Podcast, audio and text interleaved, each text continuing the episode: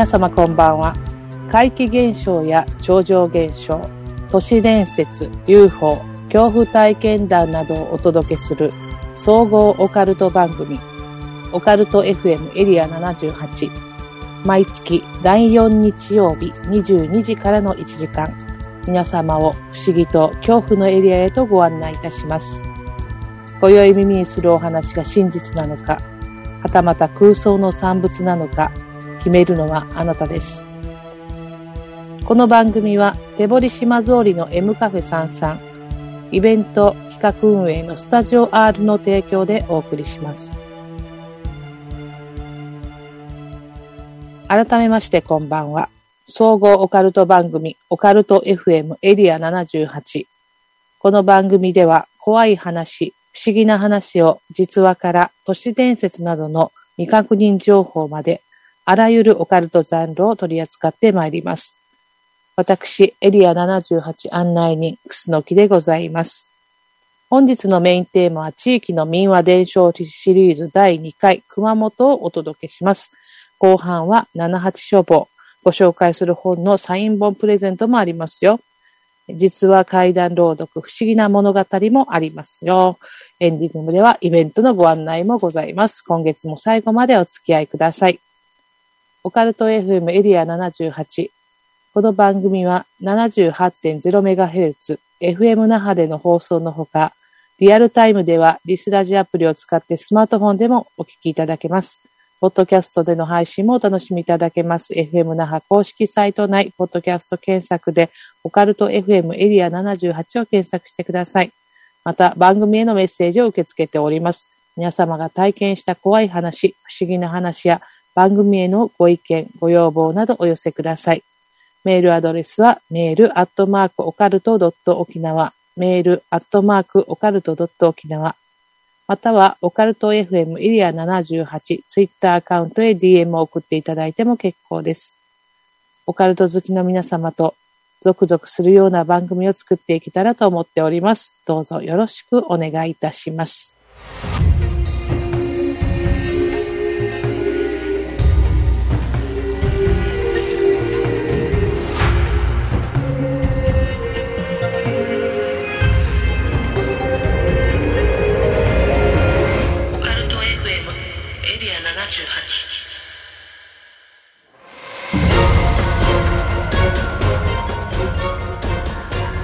はい。では、今月のメインテーマは、地域の民話伝承シリーズです。第1回では、北陸地方をご紹介いたしました。今月の第2回目になる今月ですね、熊本にスポットを当ててお届けしてまいります。まずはね、熊本県の地域っていうのは、まあ、どういったところかと言いますと、まあ、もう皆さんご存知だと思いますが、九州本島の中央部に位置しまして、福岡、大分、宮崎、鹿児島の各県と、まあ、境を接していますね。現庁所在地は熊本市。熊本県の木はクスノキだそうです。県庁はひばり、県下は林道、県の魚は車エビということです。日本の律令制の庇護の国で1600年の安土桃山時代、豊臣秀吉の死後に起きた関ヶ原の戦いで、加藤清正は九州平定後に熊本城の城主となっています。皆さんご存知のゆるキャラくまモン。こちらはですね、ゆるキャラグランプリ2011で第1位となって、熊本県の営業部長をしているということですよ。さて、そんな熊本県なんですけれども、ここ数年のコロナ禍で一気に注目を浴びたものがありますけれど、ご存知でしょうか？アマビエですね。アマビエは熊本県の妖怪です。令和元年2019年の暮れに中国の武漢で発生したとみられる新型コロナウイルス感染症はわずか数ヶ月でパンデミックという世界的な流行になりました。2020年1月15日に日本で最初の感染者が確認され、日本国内でも徐々に感染が広がっていきました。政府は集団感染を防ぐために大規模なイベントの自粛を要請し、全国の小中学校に人事空港を求めていきました。会社はリモートワークへ移行していき、地方自治体の緊急事態宣言もあり、街は人気もまばらで、繁華街では早い時間からシャッターが降りている店も多くなり、異様な静寂に包まれていきました。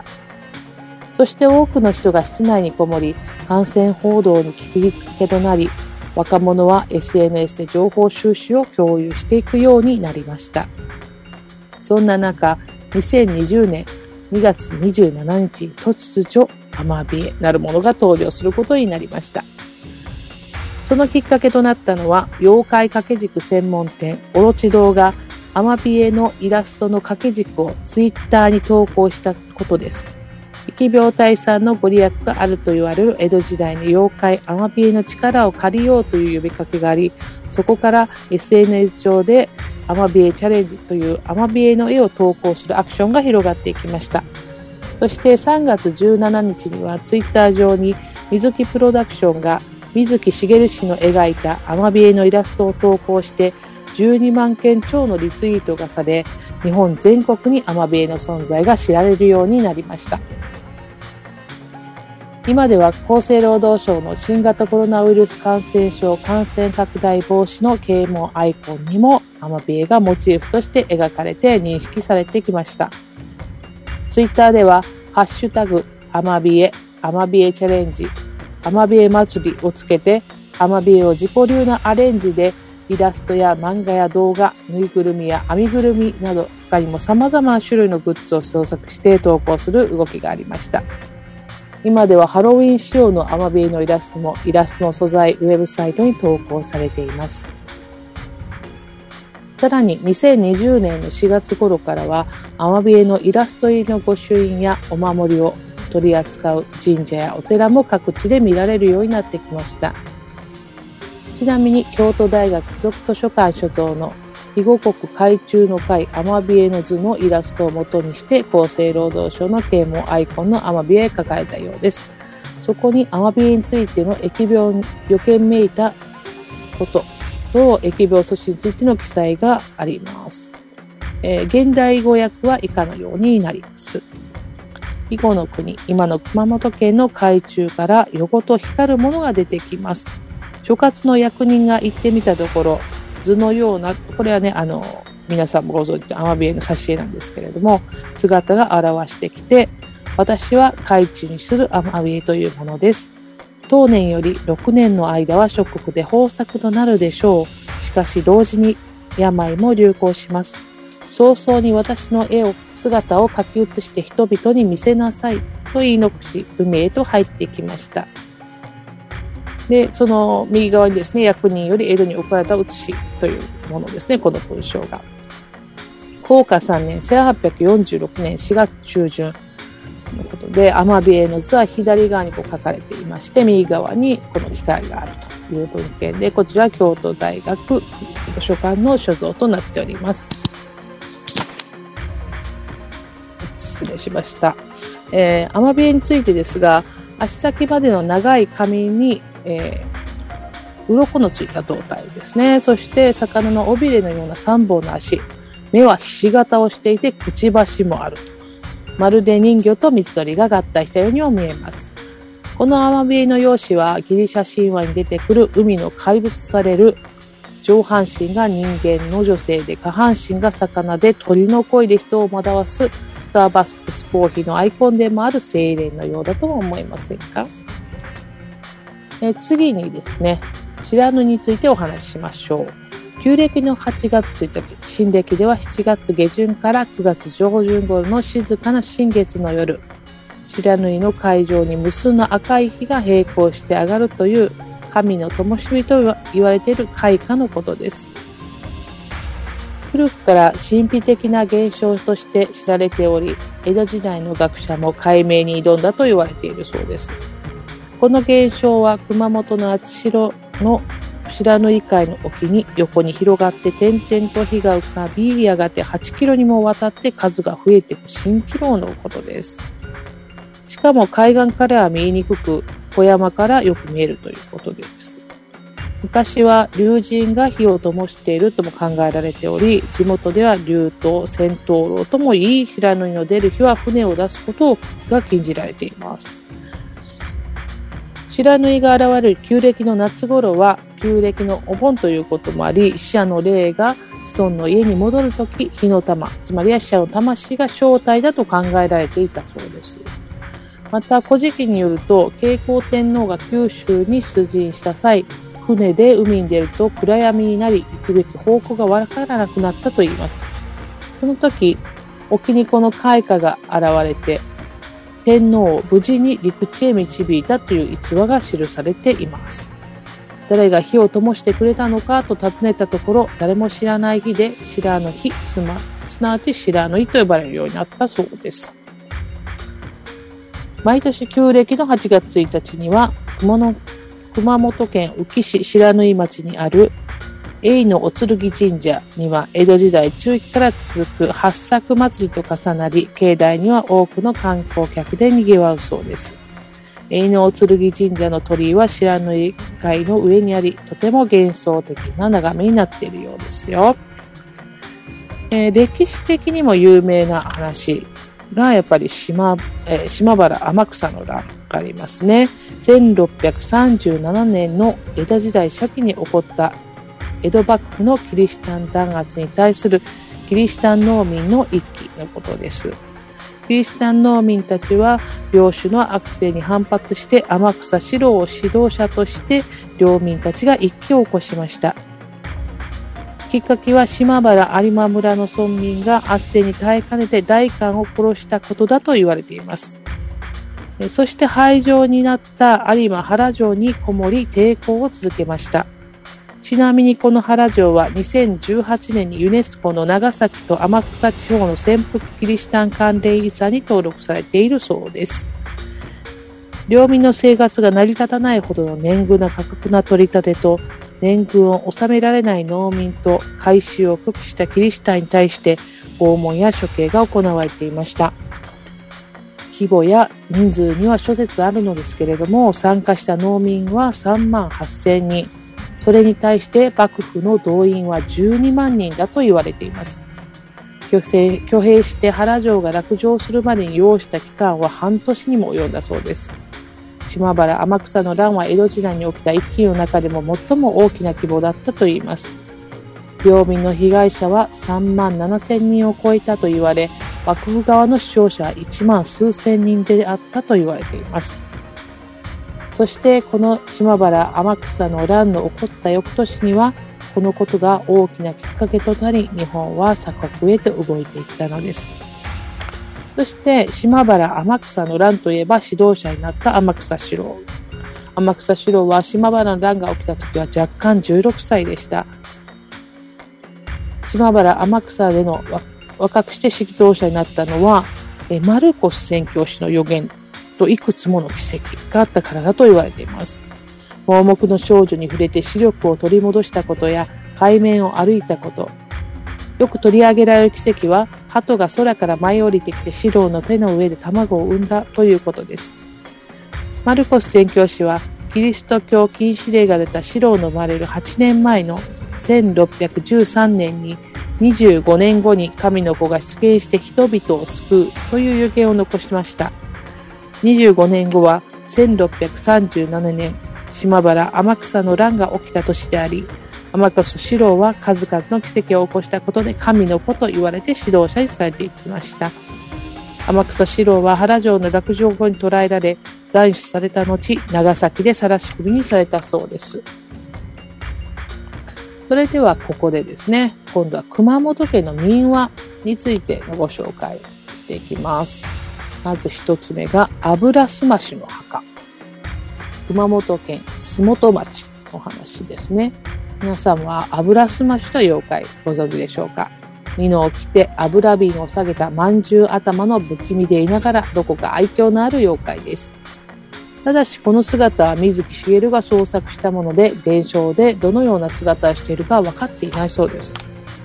油すましが初登場する文献は昭和8年に出品出版された民族学者の浜田隆一が書いた天草島民史という、あ、島民族史ですね、という本です。その後、柳田国夫が妖怪として紹介して広く知られるようになったそうです。天草市洲本町が妖怪油すましのふるさとと言われています。草積越えというところを通った老婆が一緒にいた孫に昔この場所に油すましが出たというと今も出るぞと言いながら現れたそうです。姿形は水木しげるのおかげで有名になりましたが、特に目立ったエピソードもないというのが油すましの特徴だそうです。ところが2004年に現在の天草市洲本町で油すましの墓が見つかったというニュースが飛び込んできました。見た目は首のない仏像のような石像ですが、昔から油すまし丼と呼ばれていたそうです。しかも現在地に移転するまではその名も滑り道と呼ばれる場所に安置されていたそうです。土地のご老人によれば、子供の頃は滑り道で遊んでいると油すまし丼が出るぞと脅されたということです。伝承地周辺の場所は昔からサザンカや椿から取るタし油の産地であり、油とは何か縁の深い土地だったようです。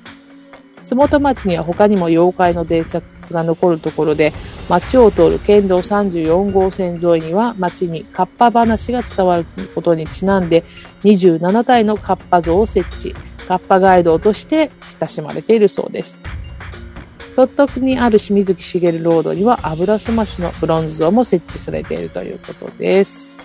えー、次にご紹介しますのが、阿蘇郡高森町八田にある一本の藁という民話です。えー、庄屋さんの家にとても綺麗な一人娘がいました。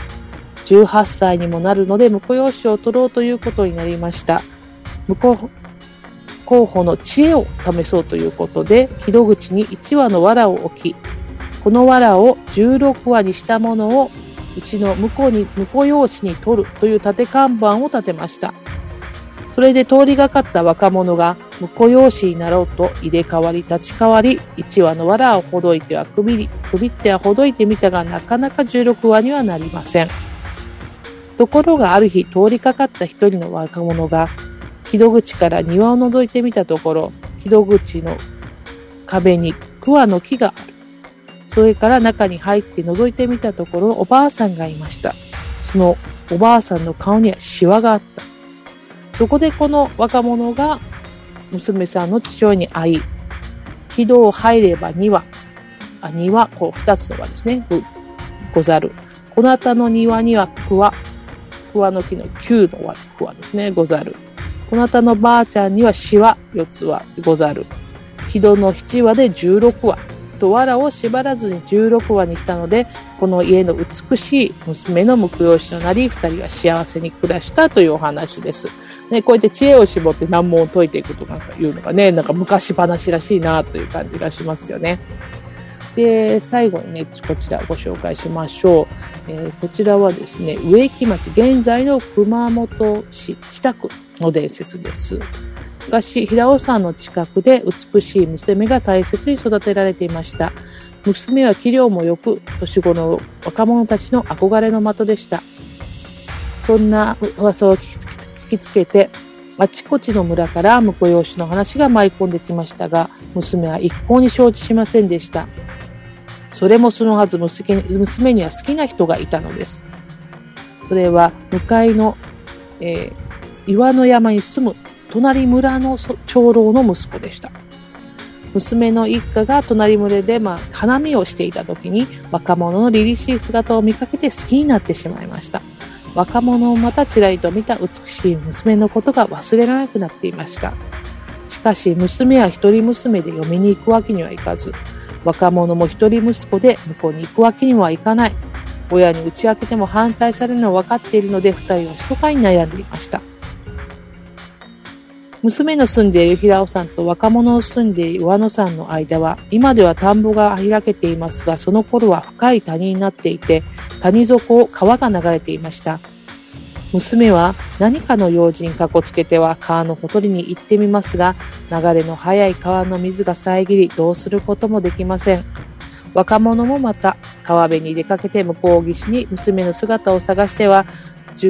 回に1回は娘と顔を合わすことができるのをせめてもの喜びにしていたようです。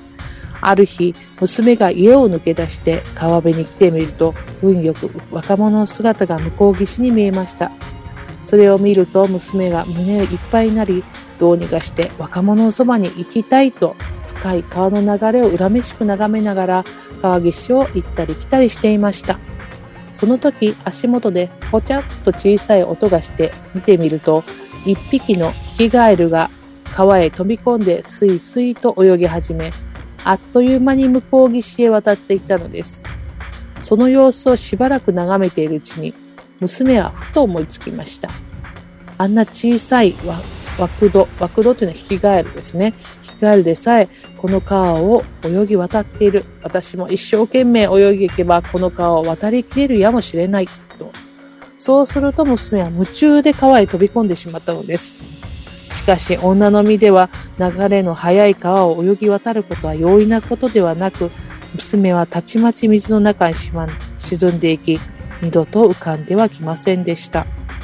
向こう岸からそれを見ていた若者は、あまりの驚きで身動きもできなくなり、川の縁にぼんやりとっていましたが、そのままついに石になってしまいました。このことを知った村人たちは二人を哀れに思って、いつまでも二人のことを語り伝えたと言います。ある年のこと、日照りが続き、川の水がどんどん減り、すっかり川の水がなくなった時、娘が飛び込んだ川底から枠土、被害ですね、の形をした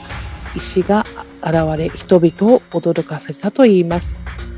これはあの子に違いなか、かわいそうにな、枠土になっても会いに行きたかったんだろうな。村人たちはそう言い、この石を枠土石と名付けて娘の心を憐れみました。今でもこの枠土石と若者の石は顔を挟んで座っているそうです。村人たちは名石、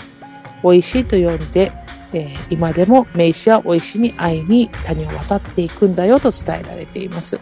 この二つの石を結ぶ道に草が茂って行き来ができなくなると悪い病気が流行し、災難が起こるといい、道端の草を刈り取り二つの石にしめ縄をかけて祀っていると言います。なんだかね、切なくて悲しいお話ですね。で、えー、これがね、熊本の民話ということで、えー、ご紹介いたしました。次はね、今でも実際に訪れることができる怖い話です。幽霊画というのはですね、全国各地に伝わっていますけれども、熊本県人吉市にある英国寺にある幽霊画は、描いた人と年代が特定されていて珍しい寺の一つです。寺の言い伝えによりますと、絵を描いたのは寺を開いた実定長身和尚ということです。寺は応永15年1408年に創建され、それから間もない頃、和尚の法力を頼って一人の女が駆け込んできたそうです。それは女の悪霊に取り憑かれていて助けてほしいということです。和尚が詳しく事情を聞いてみると、女は英国寺近くに住むとある高名な男の妻でしたが、その男が妾を家に住まわせて、妾を寵愛するようになったそうです。それから妻は嫉妬のあまり、妾をいびり続け、自殺に追い込んでしまったそうです。その時から死んだ妾は幽霊となって本妻を悩ますことになったようですが、死んだ妾の幽霊は、お尚のもとにも姿を現したそうです。そこで和尚は巻きかけの幽霊となった姿を絵に描き写して、今のお前はこのように醜く浅ましい姿になってしまっているぞ、因果の道理を解いて聞かせたそうです。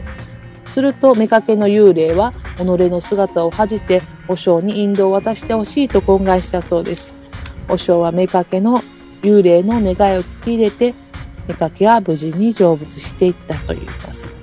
これが、えー、国地に伝わるいびり殺された妾の恨みの幽霊画の話なのだそうです。この幽霊画は普段レプリカが展示されており、年に一度だけ本物が公開されているそうです。きつく睨みつけてくるような目や乱れた髪がとても引き迫るような迫力のある絵です。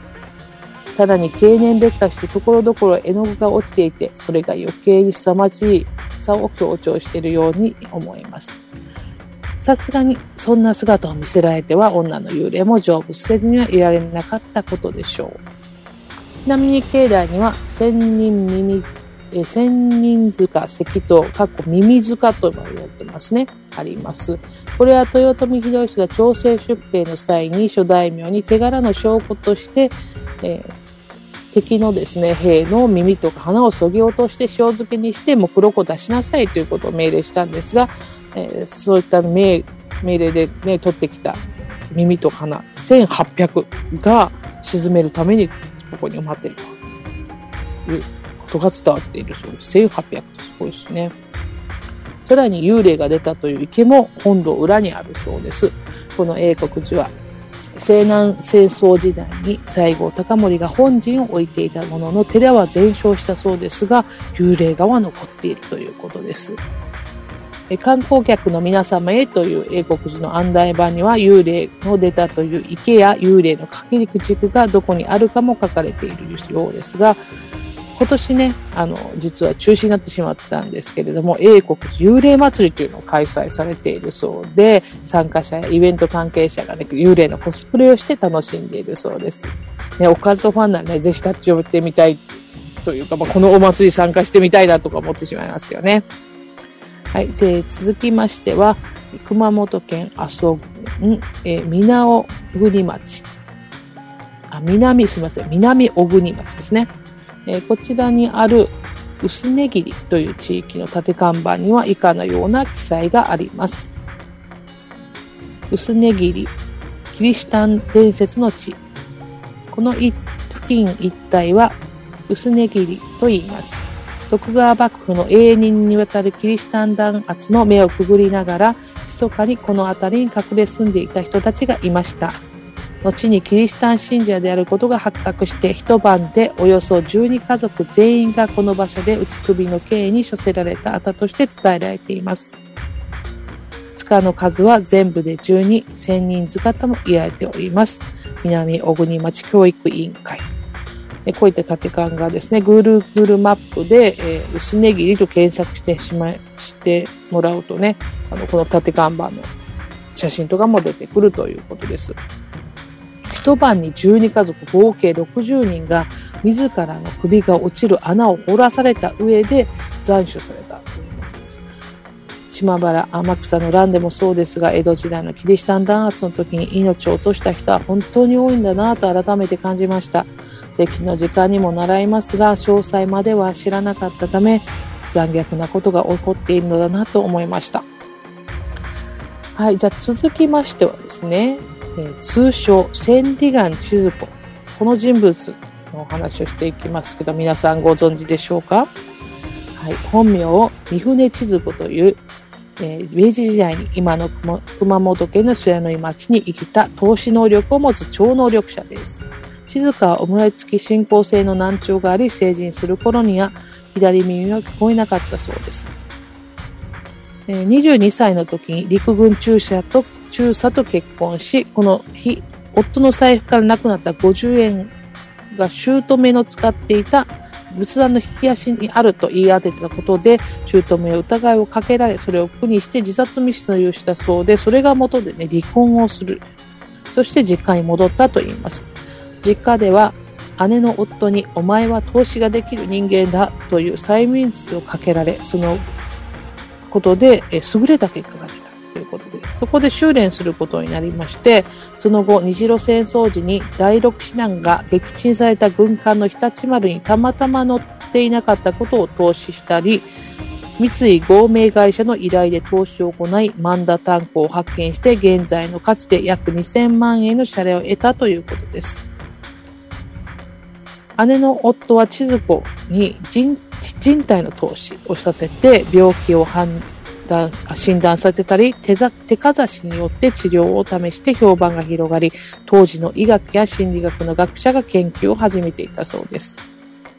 その後投資実験が心理学会で発表され投資という言葉が新聞でも大きく取り上げられ大きな話題となり千里眼と名乗る人が続々と現れたそうです。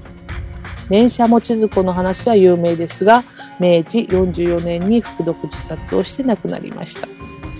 はい、これね、映画リングの貞子の母親、この三船千鶴子が元になっているんでね、やあ、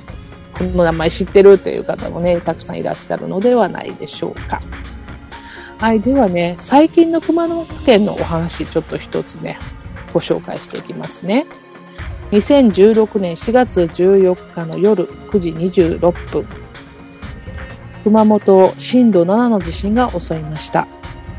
熊本ではこれまで地震はほとんどなく、地震保険の両立も一番低いほどでした。とある会社での話です。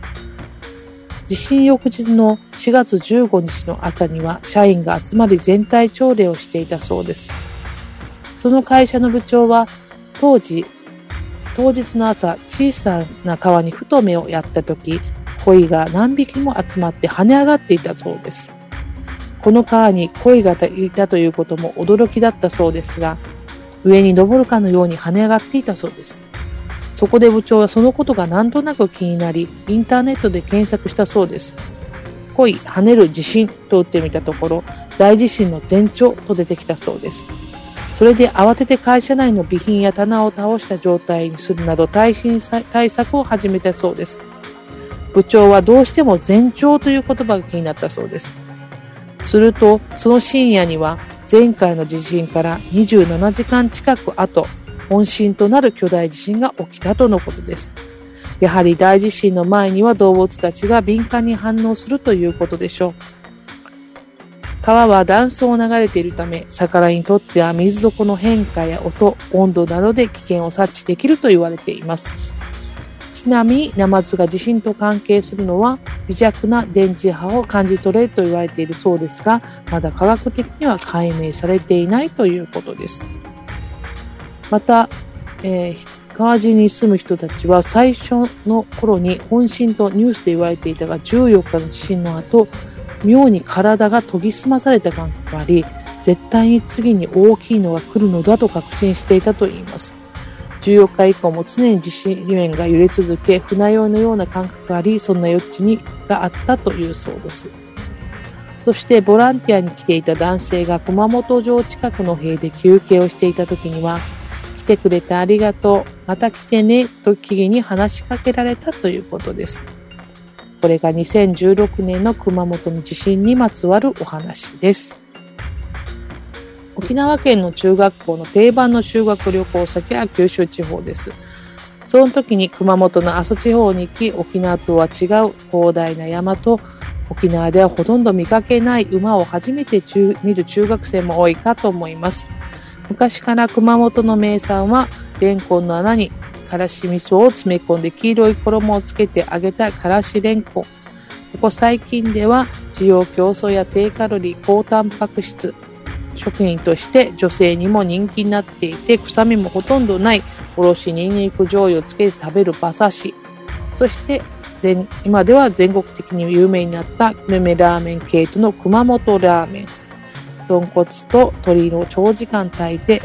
他とは違う白湯スープが特色で、博多ラーメンよりも太い中太、ストレート麺が特徴です。このようにね、熊本県の名産、他にもたくさんあります。そして熊本城ももちろん有名ですよね。熊本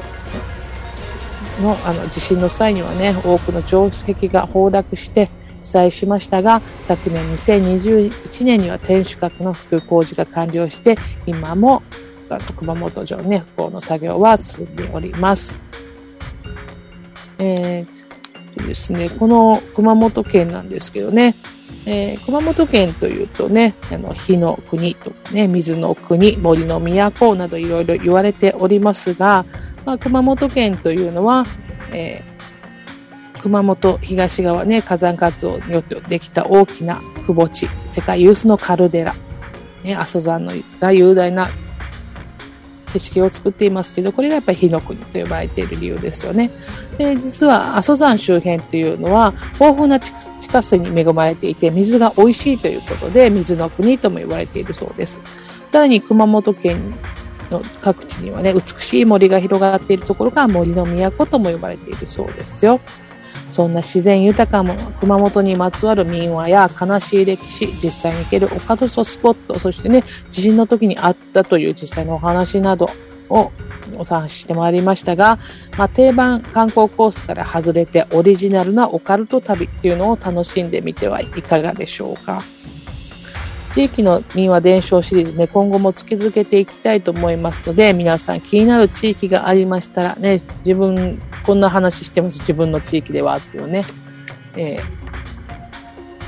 もしよければお話しください。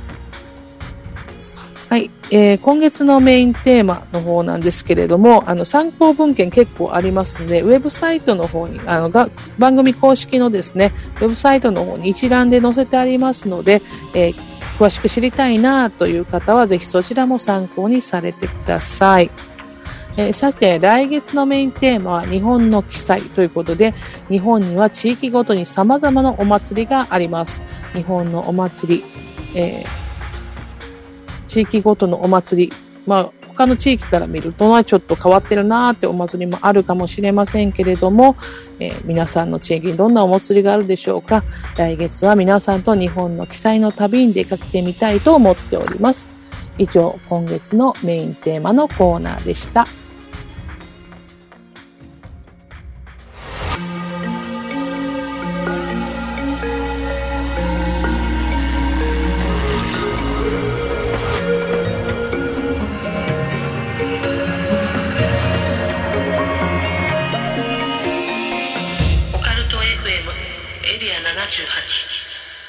はい、えー、不思議な物語のコーナーです。このコーナーは作家の金田さんの実話怪談をご自身の朗読でお届けします。今月のお話は小さいおじさんです。小さいおじさん。海よ岩よ我らが宿り俺たちゃ町には住めないからに。俺たちゃ町には住めないからに。なぜか私の家のダイニングテーブルの上で、焚き火を囲い、お互いを確認し合いながら歌っている小さなおじさんたち。いわゆる小さいおじさんとの出会いは私の高校生の時に始まりました。いつもは疲れて朝まで熟睡している夜がほとんどです。その日はトイレに行きたくなって目が覚めました。寝ぼけまなこで歩いていると、真っ暗な台所にぼんやりと明かりが見えてきました。そして同時に音というのでしょうか、声が聞こえてきました。どうやら歌を歌っているようです。ただ私はトイレに行きたくて起きたので、まずはトイレに行くことにしました。寝ぼけているから夢でも見ているのかなと思いながらトイレに向かいました。その後トイレを済ませて再び台所へ行くと、まだ明かりもついたままで歌声も聞こえています。彼らは七八人で台所のテーブルの上でキャンプファイヤーをしているようでした。白雪姫に出てくる七人の小人たちのような雰囲気をしていて、ただだいぶ小さく、トイレットペーパーの幅くらいのサイズ感でした。私が近くでその様子をじーっと見ていても、気づいていないのか全く気にも留めずにキャンプファイヤーを楽しんでいるようでした。懐かしい歌だなと思いながら私は、まるでドールハウスの中を覗き込んでいるようでした。なあなあ、俺たち見られているみたいだぜ。ようやく小さいおじさんたちを見つめている私に気がついてくれたのか、私のことを話し始めていました。どうするべきか？やっぱり火を起こすのはまずかっただろうか？どうやら火を使っていることを気にしているようでした。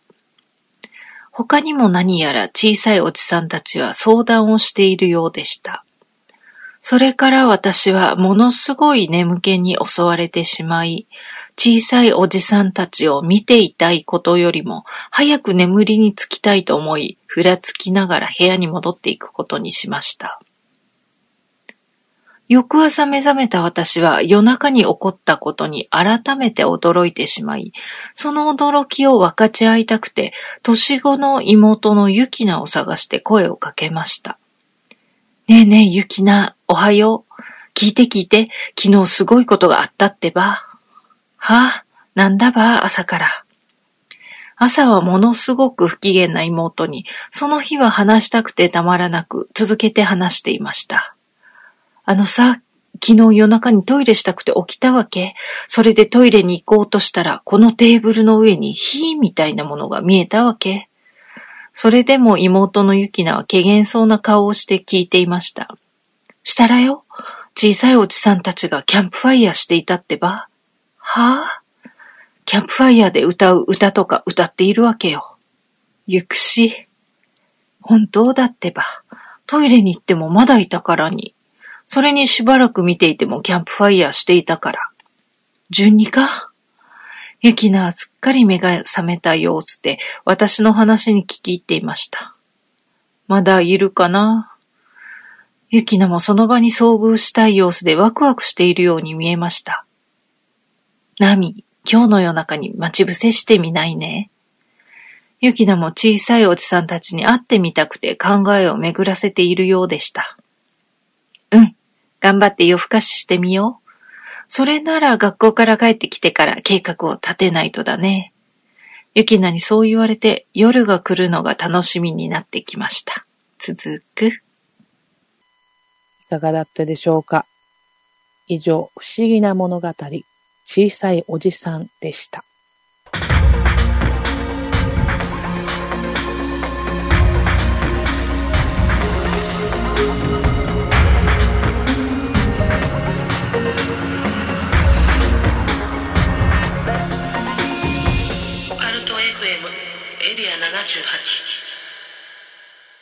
はい、えー、こちらはですね、食欲の秋、スポーツの秋、そして読書の秋ということで、78書房のコーナーです。えー、沖縄も日中ね、まだまだ暑いんですけど、朝夕は随分涼しくてね、過ごしやすくなってきたかなという気がしてまいります。ね、私もですね、あの、朝のひととき、ね、読書に時間に当てたりしています。結構私ちょっと朝ですね、早くてですね、犬の散歩がありまして、結構早く起きるんですね。で、仕事行くまでちょっと時間がやっぱりあるものですから、少しね、本読むなんていうことがね、あります。やっぱり涼しくなってくると なんか本も読みたくなるんですよね。で、今月じゃあちょっと一冊ご紹介したい本がございまして、えー、こちらはですね、えー、先月発売された新刊でございます。竹書房怪談文庫入れております。小原武さんの、えー、沖縄怪談耳ちり坊主の呪いです。はい。小原さんの本はね、もう、あの、ご本人もゲストで来ていただきましたし、えー、会談会の方にもね、ご参加いただくんですけれども、やっぱりね、もたくさん沖縄の本で言ってるんですけど、今回の新刊もタイトルが耳ちり坊主ですよ。もうすごくね、気になるタイトルだったんですけれども、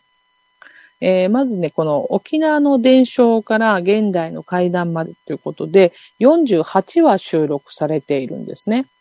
えー、第1章がピトゥトゥルマジムン、第2章が耳ちり坊主の呪い、第3章、キジムナーはいるか、第4章、坂道は異界、第5章一邪魔という構成になっておりまして、沖縄に住んでいる人はもうもちろんなんですけど、沖縄のね、怖い話とか不思議な話に興味があるよっていう人もなんかぜひ読んでほしいなという気がします。なんかね、割と入門的にも読みやすい本なんじゃないかなと、今回読んでて思いました。私が好きなお話はですね、シージンガナシというものと、ティダウッカというものとかですね。あの、ウッカってまあ川なんですけどね。場所にまつわるお話っていうのは、すごく興味があるんですね。まあ実際にこの場所に行ってみたりとか、私するのがすごく好きなので、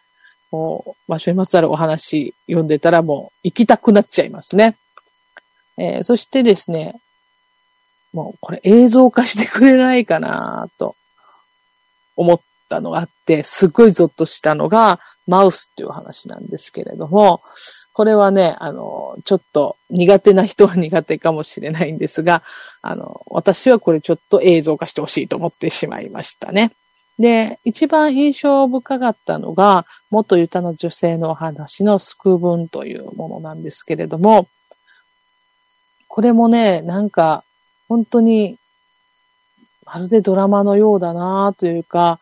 こう、この元ユタの女性のなんですかね、こう反省というか、人生の話なんですけれども、なんかすごく心に残りましたね。何か、これも本当に映像化してほしいなというか、そういう感じがするお話です。まあ、一話一話がですね、あの、短いんですよ。でですね。なので、沖縄階段初心者の方にはね、もう本当にお勧めします。の読んでみてほしいです。で、やっぱりね、この全体通して、まあ4部、あ、5部ですね。4部構成になってるんですけど、どの話もね、結構、こう、興味深いのが何話もあるんですけどね。あの、ユタの方のお話っていうのがたくさんあるんですが、やっぱりこう、不思議な力を持っている人っていうのが沖縄にはね、いろいろいらっしゃるんだなっていうのを、まあ、すごく感じてしまうような、うん、内容でしたね。えーすごく読みやすいので、ぜひ読んでほしいんですけれども、えー、今回ですね、沖縄階段、耳ち帽子の呪い、えー、作者の小原武さんのサイン本、ご準備いたしました。もう今回1名様になりますけれども、プレゼントしますので、ちょっとまだ読んだことないよっていう方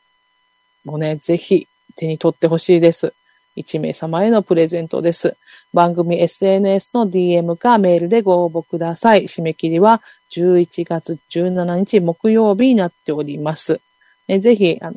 たくさんのご応募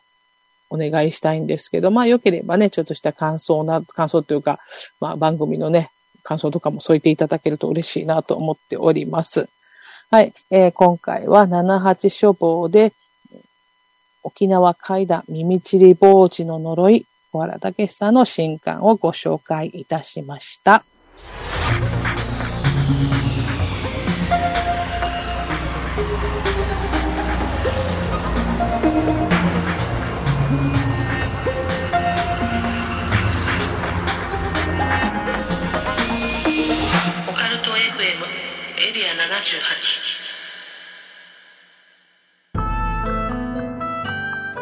はい。えー、ではエンディングのお時間です。はい。えー、今月、いよいよでございます。えー、今度の、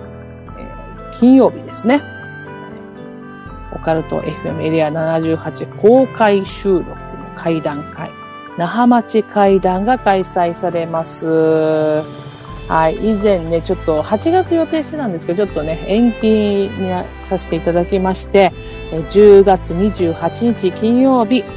8時半からとなっております。場所は純駆動書店那覇店地下1階でございます。えー、純駆動さん入られましたらすぐエレベエレフ、間違えました。エスカレーターですね。エスカレーターで降りていただいて、まあ、地下の方にイベントスペースがございますので、そちらの方に来てただければなと思います。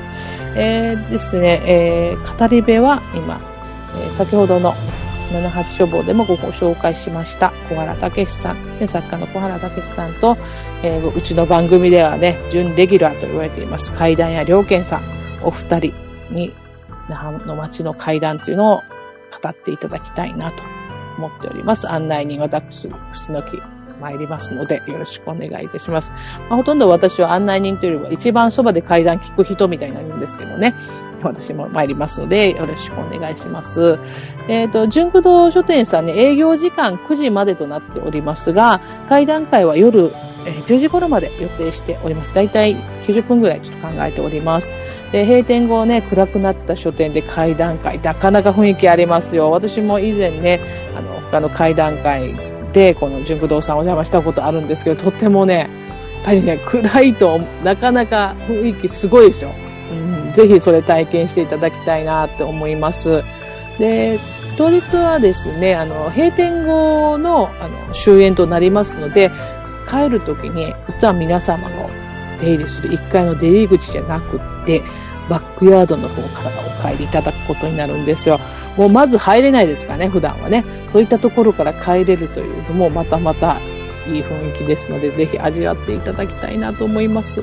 で、えー、この日はですね、お店、あ、会は8時半からやるんですけれども、お店の方は9時まで営業ですので、あの9時、あの、店が閉まるまで入れますんでね、ちょっと8時半間に合わないわという人いらっしゃいましたら、もう、ね、9時までだったら大丈夫ですので、ぜひ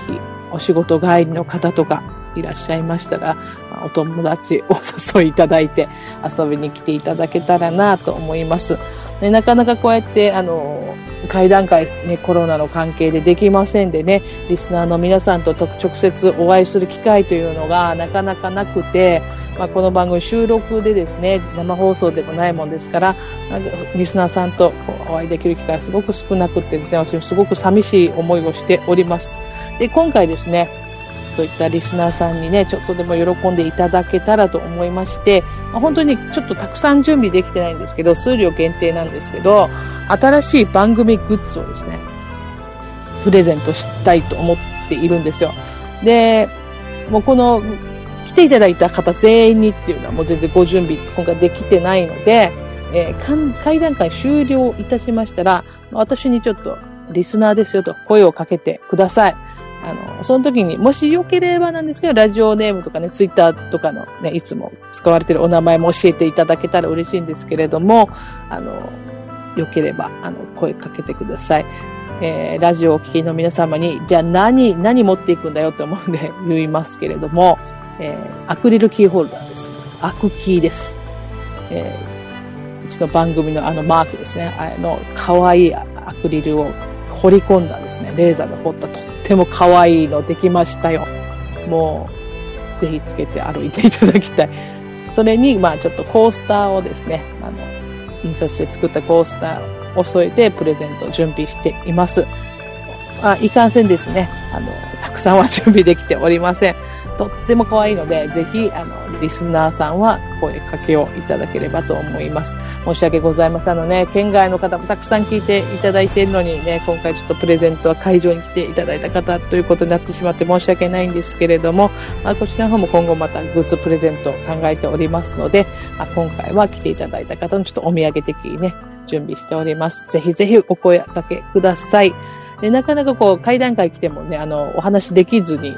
っていう方もいらっしゃって、後から行きましたとかね、ツイッターとかで見て、えーっていうこともあるので、本当に声かけしてください。よろしくお願いします。はい、会場で皆様とお会いできるのとても楽しみにしています。よろしくお願いいたします。